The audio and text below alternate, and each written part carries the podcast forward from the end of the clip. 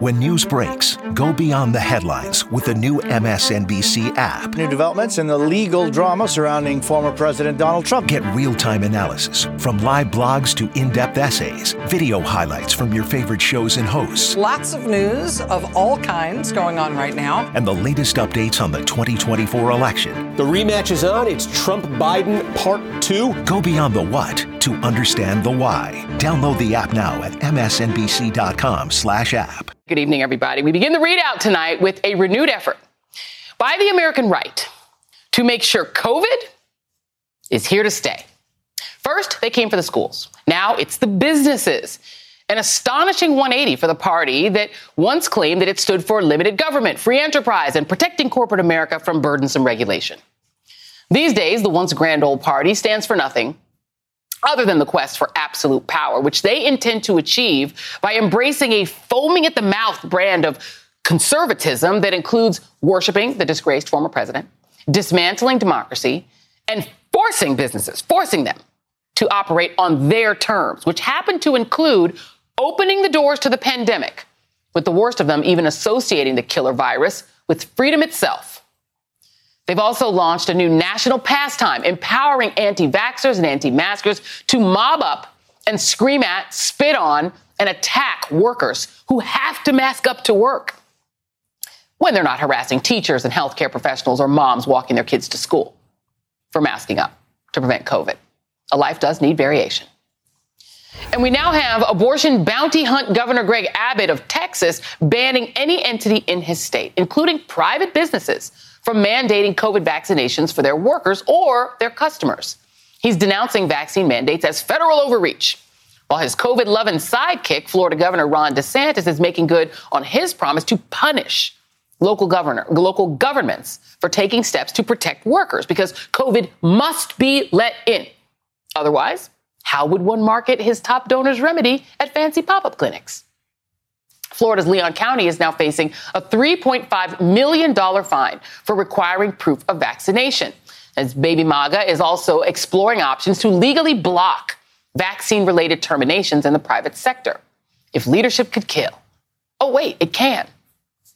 This comes as other Republicans and MAGA minions double down on their anti vax talking points. Ohio Congressman Jim Jordan tweeting that we should ban vaccine mandates, period a move that would allow polio, measles, and hepatitis to flourish in our schools, because why not? Charlie Kirk of the right wing student group Turning Point USA got the COVID party started, tweeting, Reject tyranny, catch the freedom flu. Despite the fact that Kirk's colleague, the co founder at Turning Point, died of COVID last year. Conservatives are also turning NBA star Kyrie, Kyrie Irving into an anti vax martyr. The Brooklyn Nets guard is forbidden from playing or practicing with his teammates until he's fully eligible under New York's COVID 19 vaccination guidelines, prompting Donald Trump's number one fail son to once again tweet about actually talented people, this time pretending he cares about black people, saying Kyrie just sacrificed more than Kaepernick ever did. Narrator, he doesn't care about black people.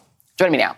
Tim Miller, writer at large at The Bulwark, and Don Calloway, Democratic strategist and founder of the National Voter Protection Action Fund. And Tim, I have been, you know, searching for the rationality in the idea of embracing COVID as a thing and saying COVID is king, let it in, let it in your business, let it in your schools, feed it to your kids with their breakfast cereal. COVID, COVID, COVID, right? This love of COVID makes no sense to me, except they also want to market cures for COVID, right? They want you to go and buy you some hydroxychloroquine or go buy you some ivermectin. It, it, it, maybe there's some financial incentive to it. So maybe that's it. Maybe they just want to have pop up clinics with their favorite remedies. Okay, maybe that's it. But this thing about bossing businesses around, that seems to me even harder to explain with the Republican brand. Can you explain it? Yeah, I want to give you a more simple answer than that, Joy. Uh, I think that the explanation is this is simple contrarianism, anti-elitism, um, and just you know just populism gone awry. It's as simple as that. Look, these guys think everything that Joy Reid is for, that Dr. Fauci is for, that the elites on the coasts are for, they have to be against. And if that means letting letting unnecessarily their own citizens die, they're going to let their own citizens die. Look at the state of Texas.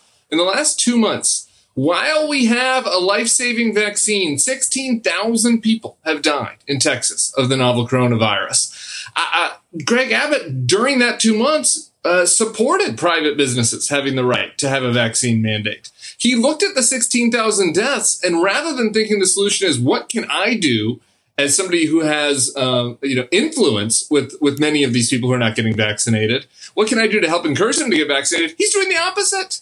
He's saying anybody that tells you to get vaccinated, do not comply. Texas Representative Chip Roy tweeted this week, do not comply, even though you know Chip is vaccinated. I, I, I think that what these guys are doing is absolutely unconscionable. It's all about positioning. Uh, it's all about negative partisanship all the way down. It has nothing to do with uh, with leading their state, obviously, or caring about their citizens. All that stuff is way is way is, has gone by the wayside. And I just I don't know that there are words to describe just how unconscionable hmm. the move that Greg Abbott has made in Texas is. Right. I mean, these are the same people who are screaming, "Go back to work," but then also screaming, catch the COVID flu or the freedom flu and don't go to work if you have to get vaccinated. That means you're not going to work, which is the thing you demanded that they not do. You say go to work now, but you're saying don't go to work. None, none of it is coherent. Don, I mean, the other thing about it is Right, exactly. You know, Don, the other piece of it is the elitism, the this sort of fake anti-elitism. The people who are screaming this the loudest, hello, Tucker Carlson, et cetera, these people are vaccinated or work at places that require vaccination. Fox News has the strictest requirements to be vaccinated and to report your vaccination status to them. It's the strictest in the media business. So these are vaccinated elite people. And then they're doing this thing where they're trying to like cosplay as if they're the black people during the civil rights movement right? They're like, no, see, if you look really look at history, like the real victims and the people who were getting fire hose on them, well, that would be us, like elite rich white people. Like we're really the ones who were in those pictures. We were really the one. And to do that, you need a couple black people so that you can say, see, segregation. Look at that black guy. And so now we enter Kyrie Irving, another person elite, because the NBA has elite opportunity to get yourself the vaccine if you want it, right? They get tested, they get everything. He's refusing to do it. He's now got people who are trying to say, oh, no, no, no, he's upholding a huge principle. He's being principled. There's this, this sort of puff piece on the, on the, in the athletic. Saying, no, no, no, he thinks it's a principle that people shouldn't have to lose their jobs. And they're claiming that it's not about him being anti vax. We have an expert, Ben Collins, who does this for a living and says that is exactly what anti vaxxers say. They say, oh, I'm not anti science. I'm not anti vax. I just believe in a principle. Uh, your thoughts on right. all of that? Well, I, I, just first, you know, the House Republican Party has staffers, many of whom are 25 to 35 years old. Those young staffers have become aware of the Twitter and other forms of the hmm. social media. And that's why you see people like Ted Cruz standing with the Kyrie Irvings. Six months ago, there's no way in the world you're standing with Kyrie Irving as he rocks Black Lives Matter and I am built by Black History t shirts on the court, right? So there's this selective performative trophy thing of aligning yourselves with people of social media influence, otherwise known as clout chasing. I'm gonna leave you with that one, Joy Reid. You can use it at your at your leisure. But the thing about so so that's a performative thing that we're seeing emerge amongst the Republican caucus to get attention for themselves. But it's so fundamentally bereft of any type of intellectualism. When you talk about egalitarianism and the contrarianism that Tom talked about a moment ago, that leads us to one place, and it's anti intellectualism. One of the two major political parties in this country has so, so, so aggressively adopted anti intellectualism that they don't see it as inconsistent to say, uh, to pass a Texas abortion ban based in some specious theory of bodily autonomy and not have a problem with the inconsistency between that and raging against people not wanting to get vaccinated for some same theory of bodily autonomy. I know that was muddled. My point is, they don't recognize that these things are inconsistent, and that is a problem. They don't recognize it because they broadly embrace the same anti intellectualism, which is not only keeping them from getting vaccinated, but also keeping them from admitting that they're hurting us all by not being vaccinated. But the thing is, and the people doing it, Tim, they went to Harvard. That's where I'm, I'm so has Harvard shame because that's where that's where he went to school. These people are Harvard, Yale, Princeton. These are these are Ivy League rich people who are being like, I stand with the common man. Okay, Ted Cruz. If Ted Cruz saw Kyrie Irving in his neighborhood, he would call the police on him. he would be like, "You're in the wrong neighborhood." Nine one one. He would call the cops on him. That's the truth, okay? Uh, but the other piece of this, too, is that on the business front, if they claim they care about business, to stay open, to be viable economically, these businesses have to do that. Look at all these businesses that are based in Texas, AT&T, Halliburton, Hewlett Packard, ExxonMobil, but I'm really thinking about Southwest and American Airlines, the airlines. In order for them to thrive, they need these vaccine mandates so that people will feel safe getting in the plane. 7 Eleven, they, they, need it. And so I wonder if at some point the business community pushes back and says, you can't do this to us. Yeah, that classic woke liberal corporation, Halliburton, uh, they're stepping so on their joy. Um, uh, look, I mean, look at this. Uh, I, I want to go even a step lower than that. Think about if you're a nursing home, right? And if you're a nursing home in Texas and you have a lot of, uh, you know, obviously elderly people there who are maybe vaccinated, but they, they have comorbidities, they have other reasons why they're, uh, they, uh, you know, could have breakthrough cases. Uh, you, I think everyone who has their mom or aunt or uncle or grandparent in a nursing home would want that place to have a vaccine mandate, right? Like who wouldn't want, who wouldn't want that?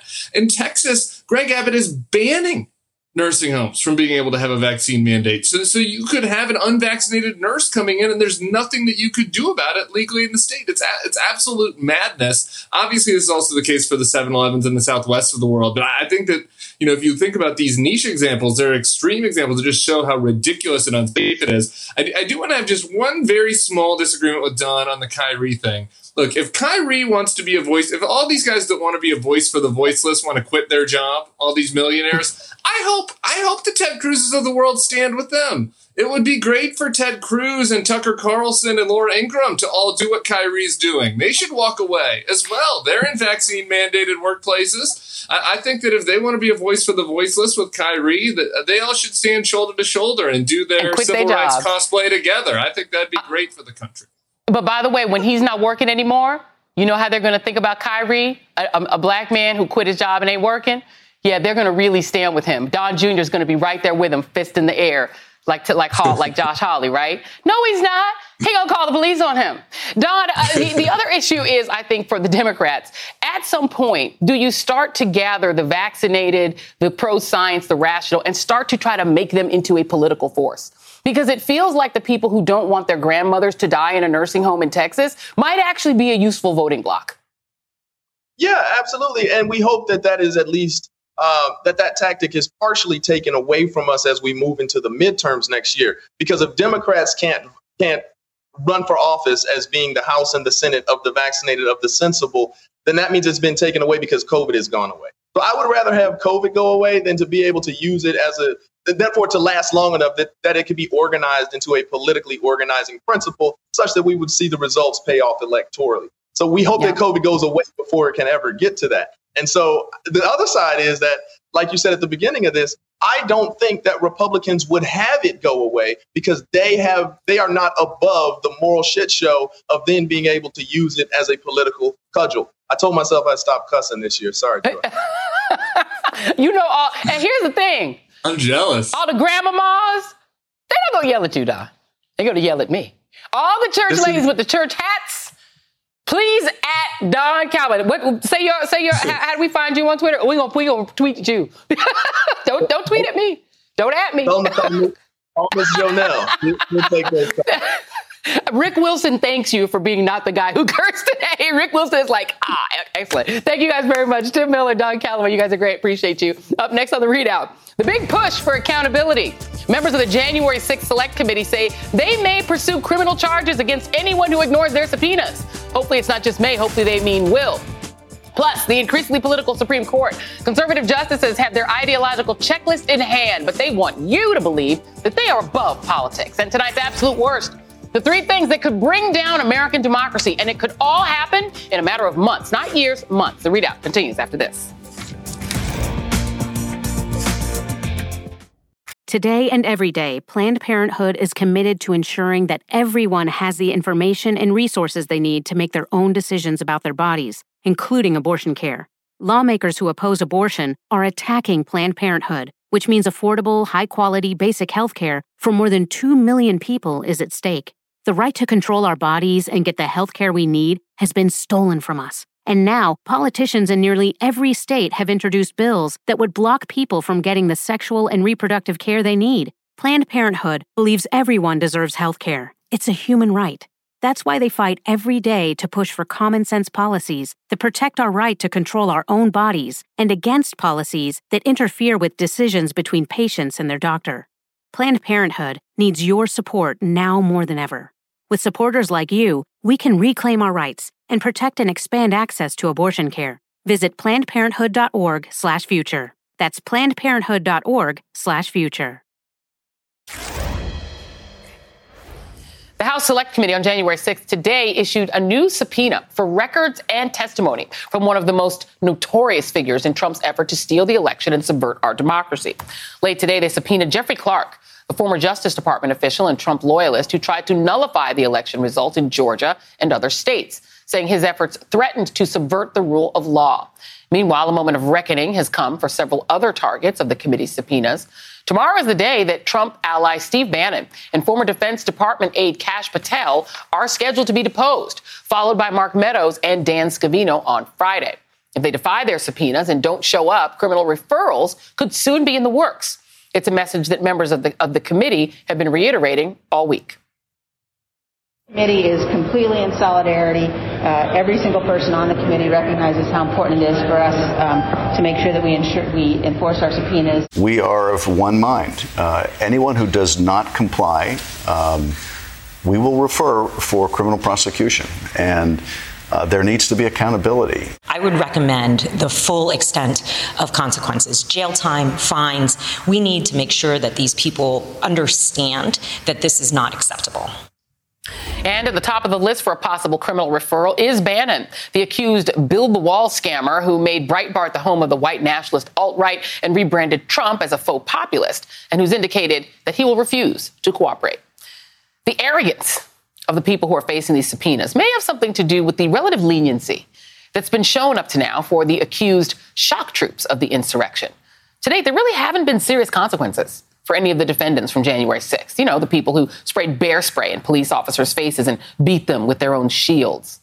And many of these defendants have had the nerve to complain about even having to be in jail at all, moaning about the food or not having their spiritual requirements met or their ankle monitors causing blisters or beeping too loudly or needing time off to go to a wedding or on vacation. It just shows you the privilege of the January 6 defendants when plenty of others, mainly people of color, have been languishing under similar or worse conditions across this country for a long, long time. The latest complaint comes from defendant Christopher Worrell, a member of the Proud Boys, who's accused of injuring police that day and who's now arguing that the DC jail cannot be trusted to oversee his cancer treatment because they've taken months to approve surgery on his broken hand. According to NBC's Scott MacFarlane, one community activist commented, Welcome to the club. And in an ironic twist, given that Worrell is a Proud Boy, it turns out that his cancer treatments are being provided by the medical center at Howard University. But in a very on brand moment for a country desperately in need of lessons in critical race theory, his complaint was heeded by a federal judge who today held jail officials in contempt for violating Worrell's civil rights, because of course they did. Joining me now is Congresswoman Madeleine Dean of Pennsylvania. She was a Trump impeachment manager earlier this year. And Congresswoman, You've been on the show and in very emotional terms talked about what you went through that day, the fear that you faced, the, the, the fear your staff faced, these young staffers. When you hear these uh, jailed defendants who were beating police officers who were responsible for multiple deaths that day, complaining that their jail conditions are too harsh or it's inconvenient to wear an ankle monitor. I am just uh, interested to hear what your response is and the fact that a judge siding a judge is siding with them, basically. I say roll the tape, Joy. I'm pleased to be with you tonight, but we must never forget the violent insurrection that descended on our capital, incited by a president and aided by others. Uh, and that's why uh, when people who are in jail uh, for their participation have these whining complaints, I have zero sympathy. And in fact, I want to make sure that more people are prosecuted and held to the highest extent of the law for their criminal insurrection behavior. We must not forget what this is about. This was not a break in of some ordinary place uh, in our country. This was an insurrection, an attack on our democracy. Every single one of our lives was at risk as they came in saying, We will hang Mike Pence and calling for Nancy. Uh, we know that had they gotten their hands on any one of us, uh, lives would have been lost. So, again, yeah. roll the tape. There's no sympathy for anybody who's spending time in prison.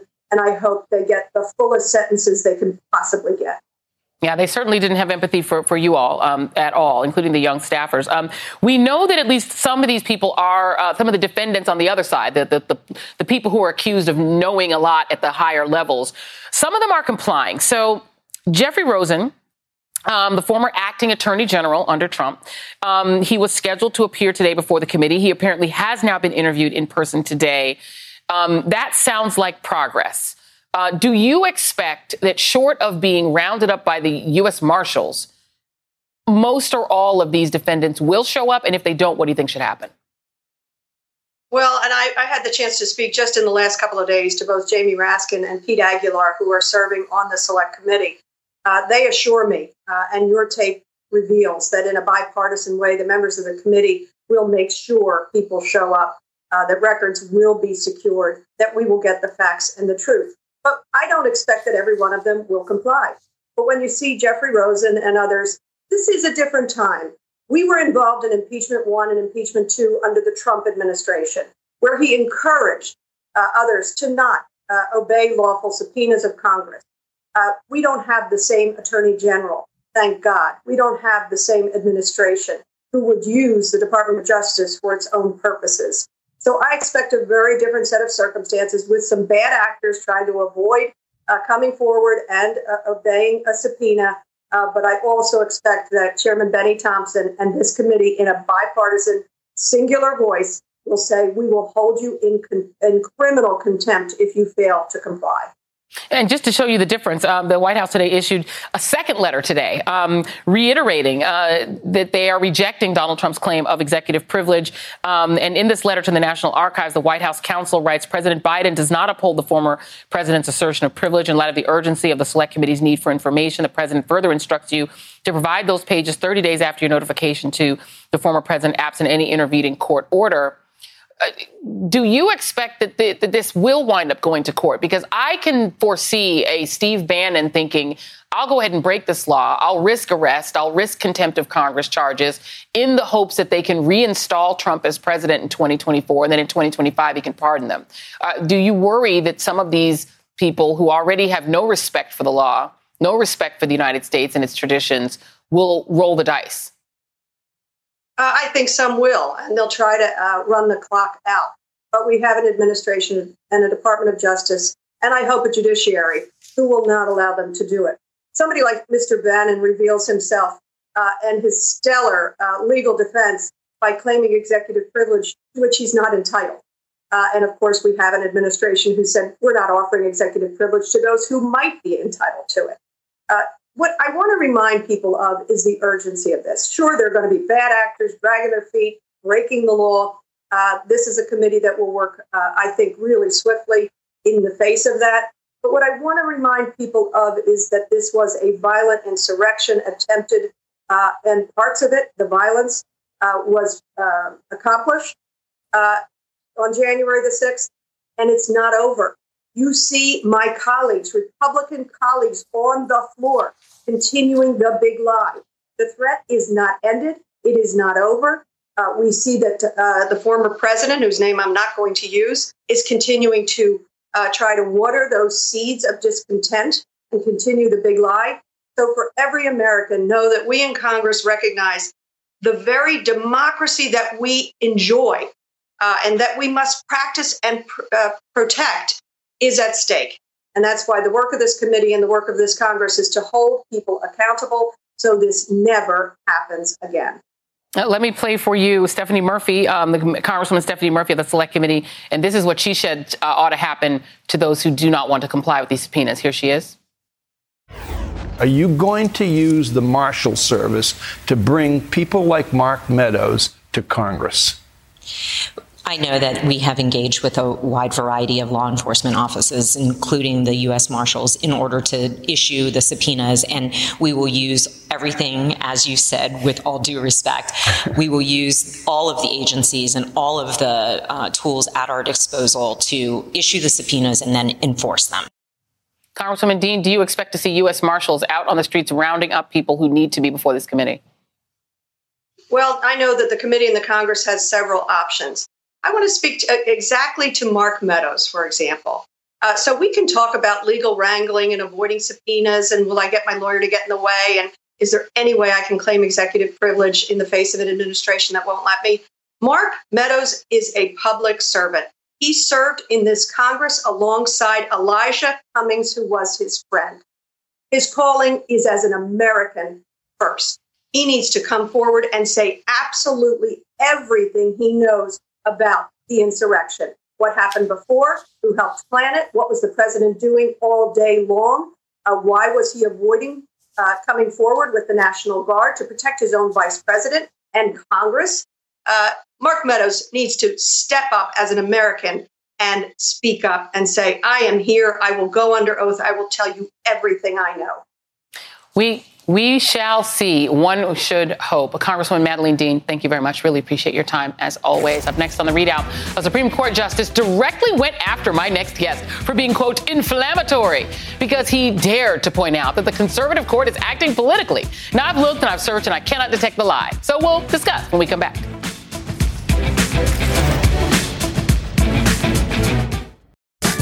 Alpha 1 Niner, commence Wi Fi device checklist. Laptops on. TVs, streaming. Game console, consoling. Smart thermostat, set for cuddle time. Doorbell camera, oh, my package is here. Fast, reliable, able to power tons of devices inside your home at once. All systems go, you are clear for takeoff. This is Xfinity Internet, Wi Fi built to wow. And watch the short film, The Aviators, now playing at Xfinity.com. Restrictions apply, actual speeds vary and are not guaranteed. Stay up to date on the biggest issues of the day with the MSNBC Daily newsletter. Each morning, you'll get analysis by experts you trust, video highlights from your favorite shows. 2024 is now truly the most important election in the history of our country. Previews of our podcasts and documentaries, plus written perspectives from the newsmakers themselves, all sent directly to your inbox each morning. Get the best of MSNBC all in one place. Sign up for MSNBC Daily at MSNBC.com. Here is a line from a recent piece talking about our refusal to grant an injunction in the Texas abortion case. Quote, the conservative majority on the Supreme Court was so eager to nullify Roe v. Wade that it didn't even wait for oral argument. End quote. Now, put aside the false and inflammatory claim that we nullified Roe versus Wade. We did no such thing. Recent decisions by the Supreme Court and how they were made are putting the conservative majority on the defensive as the nation's highest court gets called out for playing politics. As you just saw, Justice Samuel Alito was in full dudgeon in a recent speech, saying it's just wrong to depict the court as a dangerous cabal that is deciding important issues in a novel, secretive, improper way in the middle of the night, hidden from public view. Of course, their ruling to allow Texas to move ahead with the nation's most restrictive abortion law, made in the middle of the night, literally, without hearing a single oral argument, doesn't really help their case. And the journalist that Alito was calling out in that soundbite that we just played for you, The Atlantic's Adam Serwer, writes that the fact that Alito is publicly speaking out only proves this point. Quote, Alito's speech perfectly encapsulated the new imperious attitude of the court's right wing majority, which wants to act politically without being seen as political and expects the public to silently acquiesce to its every directive without scrutiny, criticism, or protest. And this all comes as President Biden's commission studying potential changes to the court is expected to release its preliminary report tomorrow. Joining me now is Adam Serwer, staff writer for The Atlantic. Adam, it's always great to talk with you. Uh, you know, just looking at the way that these shadow docket cases have gone down, the Trump administration won 28 out of 41 cases. That's a 70% uh, success rate. Um, let's look at some of the things that they've been able to do. Just it's up there. Texas restrictive abortion law to go into effect. That's new. The pay to vote system, which is basically a poll tax in Florida, they upheld that. The Muslim travel ban, the transport uh, banning transgender troops. You can go on and on. Redirecting military funds to build the wall. Your argument, I thought, was brilliant. By the way, um, that essentially they're doing politics, but they don't want to be seen as doing politics. Just please explain. Uh, thank you very much. That's very kind of you to say. Uh, basically, what's going on right now is that the Supreme Court has a, a conservative supermajority and they don't want their decisions to be questioned. They don't want their de- decisions to be seen as political, even though that 6 3 majority is the result of decades of conservative advocacy. They want to uh, they want the public to see them as simply uh, apolitically interpreting the law. But now, obviously, that's not true. They they didn't get these people didn't get put on the court to, to simply apolitically interpret the law. They were put on the court to decide cases in, in a way that the conservative legal movement would prefer that they be decided. That doesn't mean they're always going to do that, but they're going to do it more often uh, in their favor than you know a, a, a, court with a different composition would be. And to observe that is really just to state the obvious.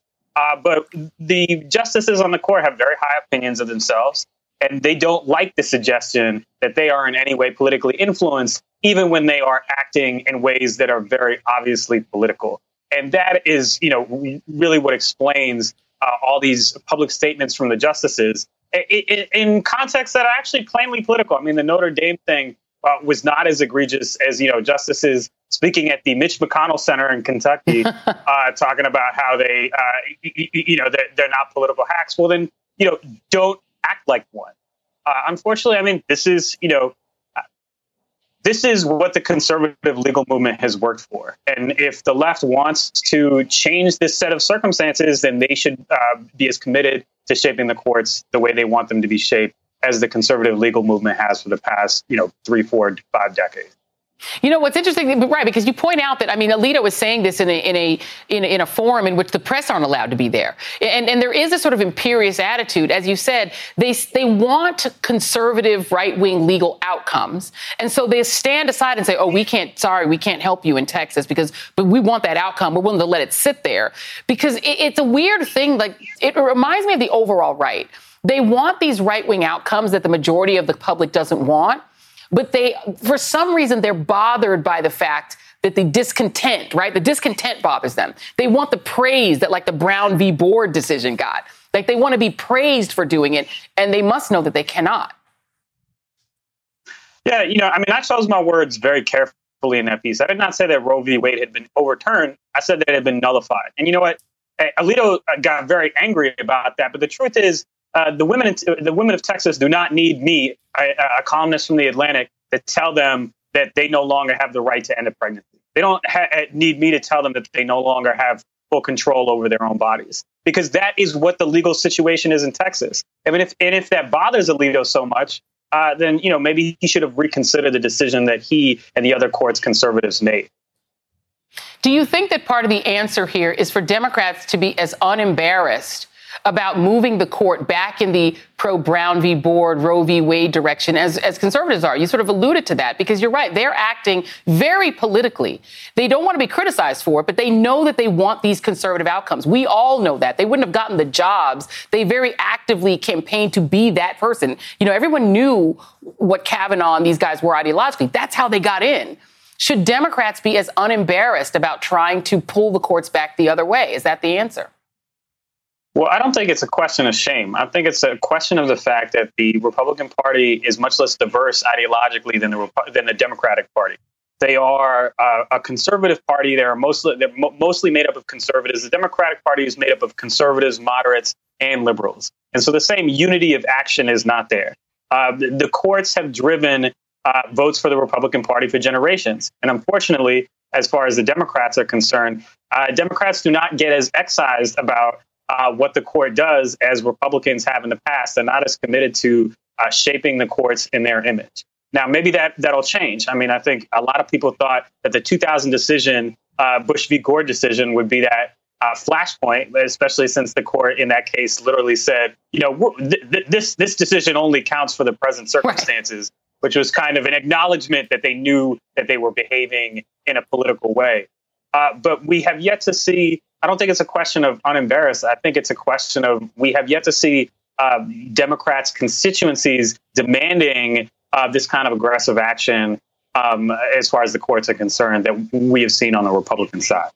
But that might change because the, the, the, courts are behaving in ways that even these politicians can't make happen. And then, then those decisions can really impact and harm so many people. I, I, recommend everybody read this piece in The Atlantic. You should put the ether beat under it, though, if you read it out loud, because that's really the only way to read it properly. Adam Serwer, thank you very much. Really appreciate you thank being you, here.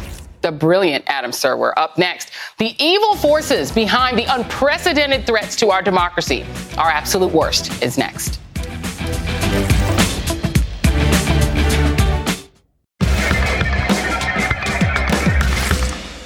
Supreme Court decisions have consequences that reverberate for decades, and we are still feeling the impact of when the Voting Rights Act was gutted in 2013. States no longer need to get federal approval for their election laws, including redistricting, which means that they have a lot more freedom to game the system so Republicans can keep far more power than they deserve. And that's exactly what happened in Texas in the middle of the late in the middle of the night last night when the state house passed a proposed map that increases the number of districts that are majority white while decreasing the Hispanic and black majority districts.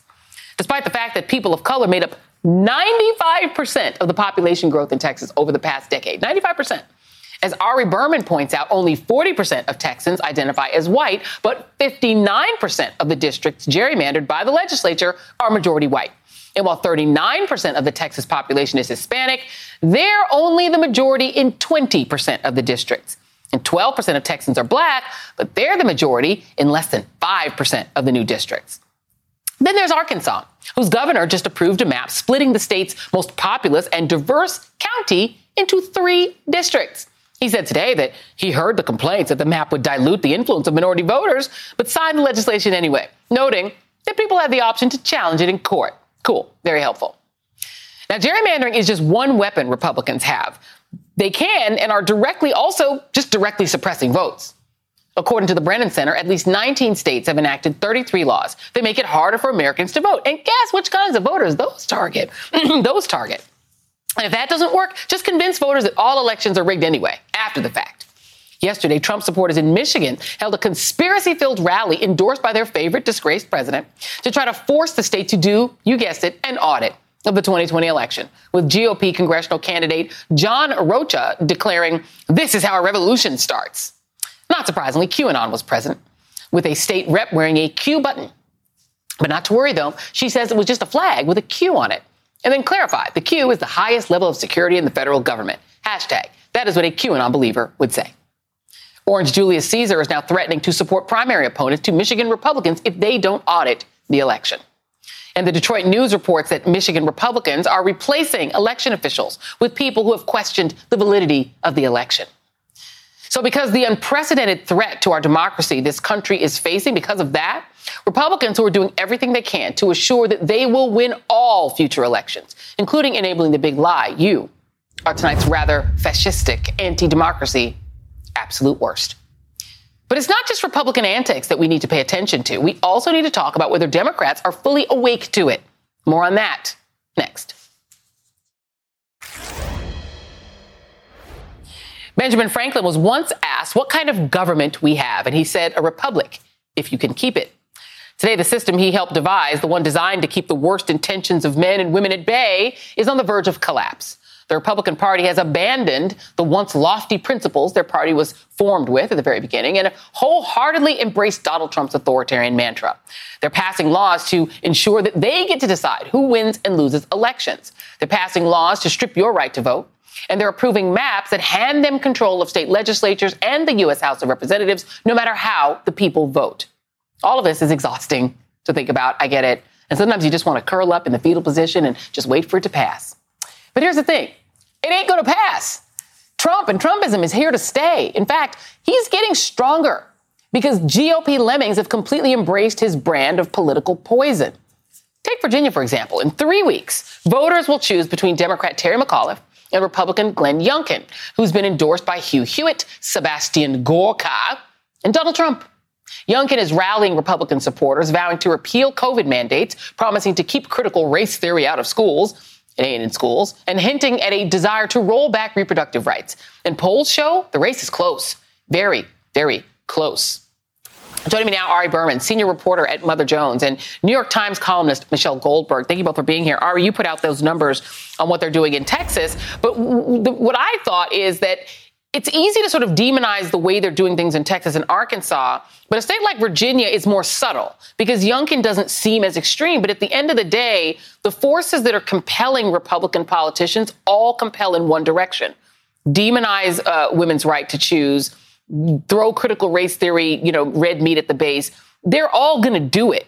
Do you have concerns that even people who try to fool themselves and fool you into thinking they're sort of moderate like Youngkin all wind up playing the same game in 2024? Well, Joy, I think it's become very clear in the last year that there are very few moderates left in the Republican Party and that attacking the democratic process is now the central organizing principle of the GOP. Remember, the Republican candidate for governor kicked off his campaign by lying about what happened in 2020 and made that his key platform. But I think what Republicans are doing in Texas is so revealing because it's really the prototype of their governing strategy which is to pass so many extreme and unpopular laws from basically banning abortion to allowing you to carry a gun without a permit to whitewashing how history is taught to extreme voter suppression laws. But they want to be able to do all of this extreme stuff without any account of any accountability. And that's why they're doing the gerrymandering and the voter suppression so they can essentially override the will of the voters who want to hold them accountable you know, and Michelle, the, the, thing is that they're they're not satisfied to just do this in places like Texas and Arkansas. They're coming for blue states. They made a run at the California governorship, trying to unseat that governor and replace them with a Trumper. This governor in Virginia, he's talking the same way that Trump is, just at a lower volume. And if he gets in, the challenge Democrats are going to have is that he too will be in position to mess with the vote in Virginia in 2024. And I feel like at this point, voters need to be single issue on that. I'm not sure that they are in a place like Virginia. What do you think? Well, of course. And Virginia, a state like Virginia is obviously a much bigger prize for the Republican Party. I mean, as much as we all like to forecast the day that Texas will finally turn blue or at least purple, it's pretty likely that the Republican is going to win fair and square in Texas in 2024. It's a lot less like they're going to win a state like Virginia, which is why a, a, party devoted to minority rule, a party that believes that only they actually have a legitimate right to govern, why they would why they would need to be in a position to mess with the process in Virginia. And so I think that that's what you know they they sort of showed us, even in their symbolic way, how you can mess up an election. How you can with the right plate with the right people in place you know send dual slates of electors to congress. How you can get a republican house to perhaps um, to, to, how you can get people to you know sort of mess up the counting of the vote. And so they have the game plan. This time they now they know how to enact it and the thing is, Ari, they've got a both front end and back end strategy. On the front end, they just make it hard to vote. And then they, you know, do things to mess with gerrymandering to sort of ensure that these are as many Republican districts as possible, as red as possible, and to sort of drown out Democratic candidates by like putting two congressmen in the same district, making them run against each other like they're apparently doing in Texas. But on the back end, then they say, oh, the election was invalid. We'll just recount and recount and recount until we win. It's like they've got both sides covered. And so, I mean, I, that is why I am concerned about a Virginia race because if they get control of, of any part of that government, particularly the governorship, there's no way to stop them at that point. That's right. I mean, the easiest way to steal an election is to rig it ahead of time, which is why they've been so so focused on voter suppression and now so focused on gerrymandering. If somehow that doesn't work, then they're going to try to steal the election after the fact. And I think that's what's so new and disturbing about their strategy is they've been doing the front of it for a long time, Joy, but the back end of it is what is newer about their strategy yep. and what makes all the election subversion so dangerous. And we've learned over the last year that states are national battles that if you care about what's happening in Congress, if you care about the national landscape, you have to care about the states, not just because states copy each other, and a lot of people obviously live in those places, but also the fact that states are the ones, the places where the voting happens, right? And where the election is certified before it even goes to Washington. And so I think we really have to pay very close attention to what's going on in places like Texas, what's happening in places like Virginia, and then the fact that Republicans are doing everything they can to make it harder to vote Democrats who have power in Washington need to do everything they can to make it easier to vote, to protect voting rights, that's the piece that's been missing here all along. Yeah. And the urgency, Michelle, I think is missing. Right. I think that the, the, the, urgency on having a national strategy, a national bill, and getting that through, that's gone way back burner. Voter, ele- the electorate is getting exhausted watching them fail to do it. And meanwhile, you have Youngkin running with a, a, a running mate who's toting an AR-15. He's out there doing the critical race theory game. You know, he's saying a lot of the same things. And yet you look at the polling, McAuliffe is only up three points over him in, you know, in the latest um, YouGov poll poll. Um, you know, he's winning on COVID vaccines a little bit, but, you know, create more jobs, like sort of old fashioned, traditionally Republican issues, which I don't know why they, people believe that. He's winning on that. It, it, it concerns, I think, a lot of folks who look at Virginia because it doesn't feel like that urgent message is getting through. Well, I think, I mean, look, voters are demoralized. You know, they stayed on high alert for four years. They've um, contended with crisis after crisis, trauma after trauma. Part of the promise of a Biden presidency, or at least the hope of a Biden presidency. Yeah. Was that people didn't have to pay life or death, minute by minute attention to the news. But in fact, right. Trumpism hasn't gone away. And so, you know, I would be worried about these polls, especially since we know that Republicans are just less likely to answer pollsters in the first right. place. At the same time, I do think we saw in California that if you light a fire under Democrats, if they understand the stakes and sort of understand what Republicans have in store for them, um, they will ultimately turn out. Well, the fire would be, uh, Ari, do you want Virginia to be Texas? in terms of COVID, in terms of vaccine mandates, in terms of silly fights over what's taught in schools. Do you want Virginia to be Texas? Is, isn't that probably the simplest way to put it? Yeah, exactly. And Virginia 10 years ago was a lot more like Texas than Virginia is today. So states can move forward, but they can also move backwards. We've learned that throughout U.S. history, uh, and they've made a lot of progress there. And I don't think they want to lose those things they fought yeah. for over the last Absolutely. Ari Berman, uh, Michelle Goldberg, thank you guys both very much. That is tonight's ReidOut. Tomorrow night, by the way, a ReidOut exclusive. Pennsylvania Attorney General Josh Shapiro, who's been at the forefront of the fight against the big lie, joins me in his first national interview since launching his campaign for governor. Thank you all for joining us tonight. That should be a hot one. Vote, vote, vote in Virginia. Vote in Virginia. Very important.